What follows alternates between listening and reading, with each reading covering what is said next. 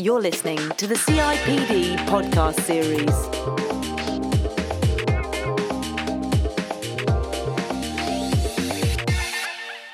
In business, innovation is the catalyst to growth. Economist Joseph Schumpeter, one of the fathers of the study of innovation, said that industries must incessantly revolutionise from within with better or more effective processes and products. Of course, organisations have always had to evolve and improve. You don't last long, and certainly not in economic times like these if you don't. But innovation is much misunderstood. So, what can HR do to grow and sustain a culture that genuinely encourages fresh thinking? Hayley Wojcik from Groupon UK, Carol Teacher from Mott MacDonald, and Callum Petrie from Philips Electronics all have the big ideas and the track records to show how innovation can help organisations to become market leaders. First, though, let's turn to John McGurk, the CIPD's own learning and development advisor, who believes that innovation is key for both mature and emerging economies. Innovation is becoming critical on a global basis now.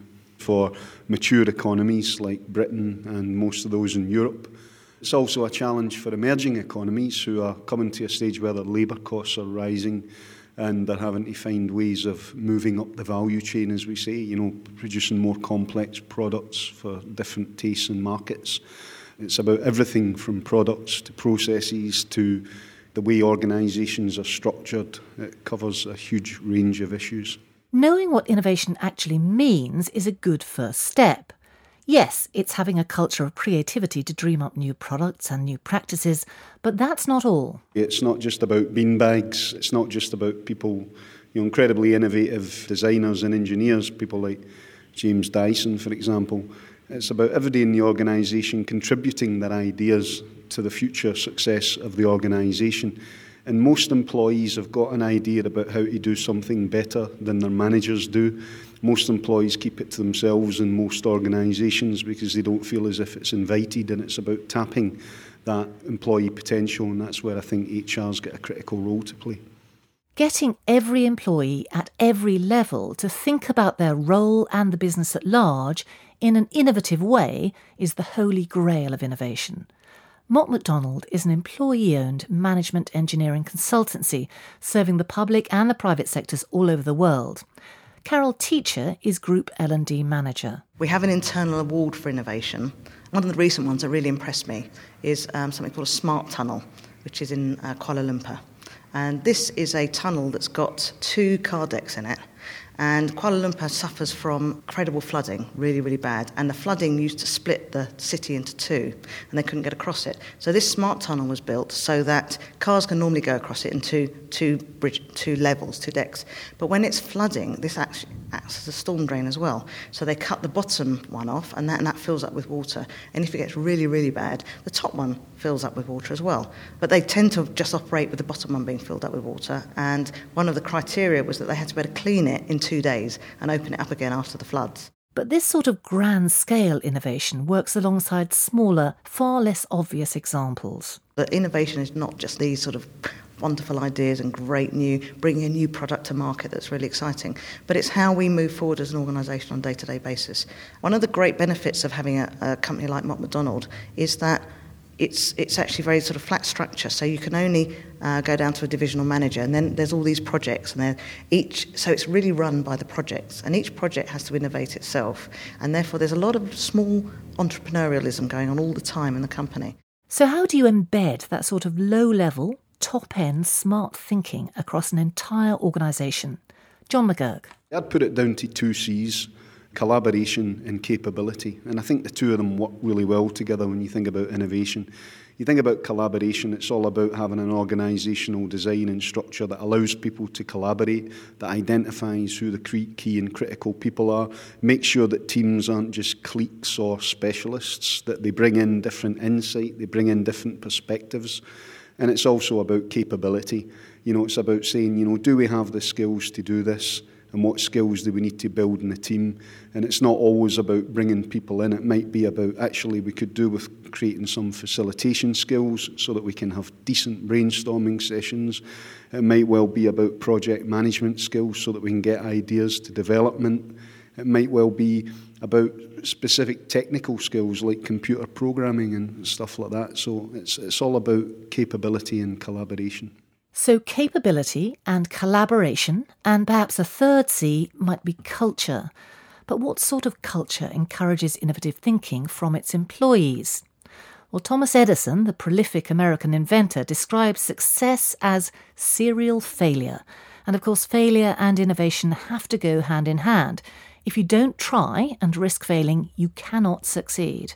Quite a lot of organisations actually consider failure as you know failure pure and simple. Yes, and, they don't actually don't walk really, the walk with this, do they? They say it's not. great, but in reality, that people Yeah. can't fail. That's right, and, uh, and and and the solution to that is it's about making sure that, that the innovation collaboration element is there, so that there are more people involved in that, that the capability issue is addressed. So if somebody fails on the basis that they never developed the product to market enough time, or you know there were critical skills missing in the team, or somebody tried to improvise and wing it and they came up with the wrong prototype, or you know, and we're not just talking about products, which is very easy to get into, but it might Yeah. be about systems and structures. Ways of doing things, yeah. Yeah, serving customers, new ways of developing markets, etc.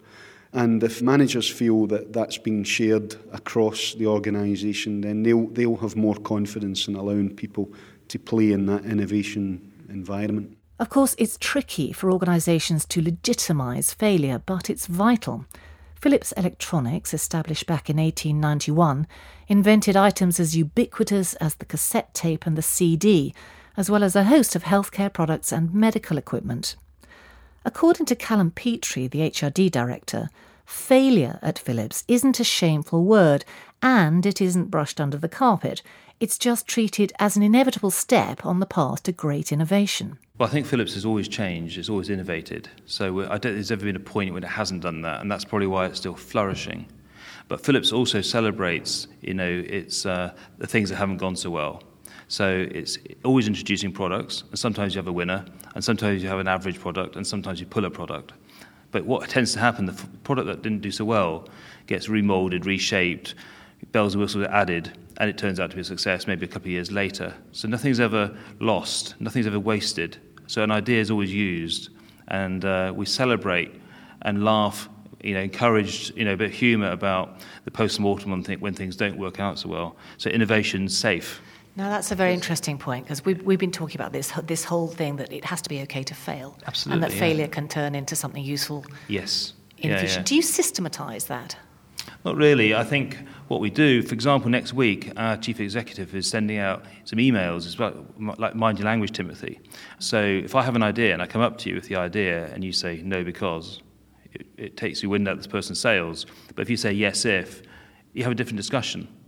And I think you know when you have a lot of uh, keen, you know, often younger people with these ideas, you know the worst thing you can do is suppress them because there's so many exciting companies out there now, startups and stuff, who will just gobble those ideas up. So the key is to sort of make sure everyone's got a safe platform, liberate them, encourage managers to celebrate success, and also to post-mortem the things that work out well as well as the things that don't work out so well. And therefore, generally talk about failure. You know, you've had a go, you've, you know, you've proven that you've got good ideas, and one day you'll hit the jackpot. And it's always being positive and forward-thinking. Learning from failure isn't always easy. No one really likes to dwell on the stuff that went wrong, but all the evidence tells us we have to be brave and do it. The most innovative companies do just that.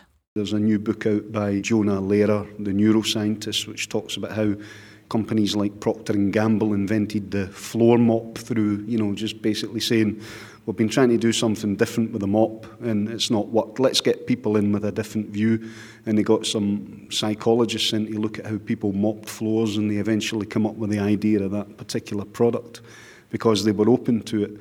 And they were also open to the idea that they had failed because quite often technical experts will worry away at a problem continually until they solve it, and sometimes that's not the way forward. So it's sometimes about just saying, right, we've tried that avenue, let's look at a different perspective. Philips creates new products with what sounds like a vibrant culture of trying, failing, trying again, and they do that very fast. Not a single one of their healthcare products now available was around five years ago. But there is more to their innovative culture than just new products. They try to encourage this sort of thinking amongst very different sectors of their workforce. We do a lot of training for our staff, and we use the Insights colour wheel. So it tells you whether you're a fiery red or a sunshine yellow.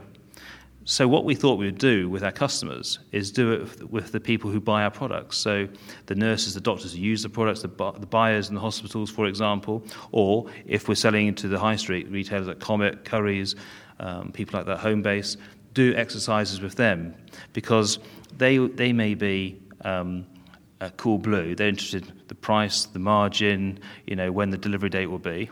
Our sales guys are much more into selling, you know, you know, over the top salesmanship and stuff, and they, that can great. So we do a teamwork session together, and then suddenly they forget their Philips and they forget their part of Homebase, whoever the customer is, and you have a great discussion and a great understanding, and you get to know each other. So the reds are in the room over there, the yellows over there, the greens over there, and the blues over here, not Homebase, not Philips, or whoever the customer may be, and that really knits the buyer and the uh, the supplier arrangement perfectly, and we we break down the boundaries. We often think of innovation as an elusive spark that can't be captured by systems or process. But as Callum says, taking action, such as holding events, encourages fresh thinking. So perhaps the biggest lesson of all is that innovation is something you can establish, encourage, nurture, and sustain. In fact, it takes organisation and planning to make an organisation truly innovative. Apologies for my chronic alliteration here, but I tend to differentiate between people who see innovation as alchemy and people who see it as algorithm. The issue is that you do have to have process around innovation, and HR people were sometimes quite nervous about using the term process because we often associate it with bureaucracy and box ticking. But you really need process and structure around innovation because you have to think about the idea, the insight, the product development pipeline, you know, the, the, the angle where you promote this within the organisation to the point where you get a profitable product um, that's basically usable or a profitable intervention, an intervention that improves process. Or, you know, and that's really what it's about. It's about saying that it's got to have process, but it's also got to have all of those other elements in it as well. Groupon is the fastest growing internet company in history. It reached sales of a billion dollars in its first 17 months. Clearly, it's an organisation built on innovation, but how can it retain that spirit when it's growing so startlingly fast? We went from essentially two people at the end of 2009 to 800 plus by 2012. And in order to do that, we, we needed to be innovative, and not only in our, our product side, so what we're doing for merchants and for our customers, but also on the people side of things. Um, when I say that, it's because half of our company really is in startup mode. Uh, these people joined us to be entrepreneurial, to be cowboy, because that side of it appealed to them. But we've then, as we've continued to grow and, and our land landscape of people have changed is that we then had to uh, introduce into the organization people who were looking for a stable long term career, looking to come into an established organization. So balancing the expectations of the startup crowd with the established crowd has been a challenge that is welcome because we really do need to bring together both sides of the coin to find solutions that work for our company. So innovation plays uh, a huge role in almost everything that we do. And I think I can imagine what innovation must have looked like at the start, you know, a bunch of guys and gals sitting around a table talking about stuff. But what does it look like now when you've got is 800 plus people? How do you sustain that spirit across a disparate bunch of people? Because as you say, they're not all these kind of entrepreneurial get out there and grab it guys now. You've got a range of people. So how do you establish a culture of innovation that works for all of them? You know, at the beginning, we, we didn't take that time to just sit there, talk ideas, bat them back and forth, decide on the best one and go do it. It was like, I've got an idea, I'm going to run with it. And I think that concept has really reverberated through everything that we do. You know, it's not a big consultation. It's not like, hey, what do Mike and Fred think about this? Ty and Bill and Tim, you know? It was really like, I've got a great idea. You guys agree? Okay, let's go. Now, of course, we do have to slow that down a little bit well, as yeah. we become 800 people because you can't have 800 people being like, woohoo. Absolutely. Uh, but, um, what we do try to do is uh, take a, a, consultative approach. So, if we have an idea that we are looking to roll out on a large scale to the entire organization, taking even sample groups from all across the business, yes, managers, but but staff from all areas with different needs, we'd bring them together and say, here's what we propose to do. We would develop a training program, and then we always do the test run. The test run for us is super important. That gives us feedback: what works, what doesn't work, and and the model that we use is keep, improve, and bin. So basically, what should we keep, what should we improve, and what should we cut right out of it? And uh, using that and taking in the feedback uh, is really how we are able to continue to innovate because we're taking the, the basic ideas that are there, but then incorporating in the feedback from our organization. And when you're involving people in the change, regardless if it's big or small, once you have the buy in from them, pushing through that innovation and encouraging them to continue to give their ideas and continue to be creative, it's much easier because we've already set the, the pace as to this is what they're able to do within the company. Size is a notorious hindrance to innovation, simply because it's traditionally been difficult to set up real collaboration across a big geographical area or indeed a huge workforce. At Philips, they address this with a strategy of open communication. They hold a range of events such as their town meetings, where new ideas are voiced, the chief exec is there to answer questions, and company news is shared frankly and honestly everyone comes along. And it's um, very minimalist and PowerPoint, some product brought along, people can touch and feel it, think of themselves as consumers, what do you think about it, get employees involved in testing, because we're obviously a, a, product and a solution business. Employees will stand up and have free access to chief exec and say, Peter, what are we doing on this? What are we doing on that? And do they do that? Yeah, they do. The way in Philips is we try and be sort of humble in the way we, we, we talk. We don't talk down to them, we talk about issues affecting us, the business. And we've had a rough ride over the last 15 months, the world you know, economic crisis. You know, the last thing people want to do is spend big ticket items like MRI scanners or you know, fancy audio equipment. So, you know, we've had to be transparent. Be transparent, and explain this is what we're doing. And uh, if you've got any ideas on how we can, you can help us, let us know what they are. You know, engage with your people and talk to them about the business they work in, in real words and real time and uh, it, it pays dividends. And in your experience, that builds trust and that builds innovation, the, yeah, the yeah. braveness yeah, to innovate. Well, you connect with trust. You, if people you trust, you connect with. So if you say something, and we've had some conversation before, we might scare them. So that what then happens is they find out in the Financial Times about the results, not from us, and that's not great. We treat them like adults and uh, we get a lot back from it. And I think the fact that Philips has continually innovated and uh, continues to be innovative and continues to bring out meaningful products for people, because people trust the brand, and you know the people are the company. Navigating this sort of pioneering spirit through a recession takes some skill. Our instincts tell us that innovation is too risky when we haven't got much slack to deal with failure.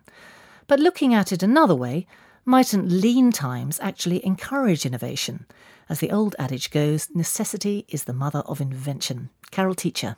I think the recession has helped us, and we, we, we're doing okay in the recession. We're not doing great, but actually we're not doing too badly, considering a lot of our customers were local authorities and who've, who've stopped spending. Um, and that, that made people start to look at where else can we collaborate, where, who else can we work on. So you know, you've got the education side, for instance. We build schools, and then maybe we help the teachers in the schools and we collaborate in that kind of way. Our education part of the business has started to work with local authorities in how they can reduce their costs because they are educators and they, they're in the right business and therefore we're, we're more favoured than the KPMGs or the, or the, or the Accentures because they, they've not been in that business. One of the key issues is that organisations can do it on a shoestring. You know, you can, you can promote innovation on the basis of just licensing creativity and you know the development of ideas and look at what comes out of that particular process. Or you can do things that are very low cost but high impact. For example, Dumfries and Galloway NHS, very small NHS trust. That means it's a massive organisation because it employs about 5,000 people in a massive geographical area. They created a, a programme called DDI, um, delivering dynamic improvement. And they got doctors together with cleaners and you know um, radiographers, nurses, etc. And they got them involved in talking about ideas. And what they found was lots of people had ideas, so they created. Now this has become almost ubiquitous, but they created a kind of dragon's den environment where the executives and the heads of service actually judged the ideas and awarded them, tested them to destruction, talked about, you know, we're going to ask you real serious questions about why you should get this seedcorn funding. So organisations can use all of those techniques internally and quite often do. It could be that innovation is our ticket out of recession. According to John McGurk, this is something the government, not just organisations, should consider. Most UK governments have focused on product innovation to the exclusion of the innovation and strategy and structure and process that's absolutely critical to how we deliver innovation. The thing is, a, mature economy like the UK doesn't innovate will you know go into relative economic decline. If, if we do innovate and we take advantage of the new waves of technology, the new waves of service delivery, product improvement, customer service engagement, then we'll have a place in the world but we're going to have to devote some resource to doing that, and that's key. And part of that is obviously about providing the capability to do that. So it's about you know what people often call training, but we call learning. It's about making sure that organisations collaborate. So that's about organisational design and development. And it's about challenging organisations to consistently and continually innovate Next month, we'll be exploring the topic of the moment the government's plans on executive pay and what they might mean in practice with Caroline Normand from the Department for Business Innovation and Skills, Catherine Turner from Towers Watson, and Richard Higginson from Towery. Join me then.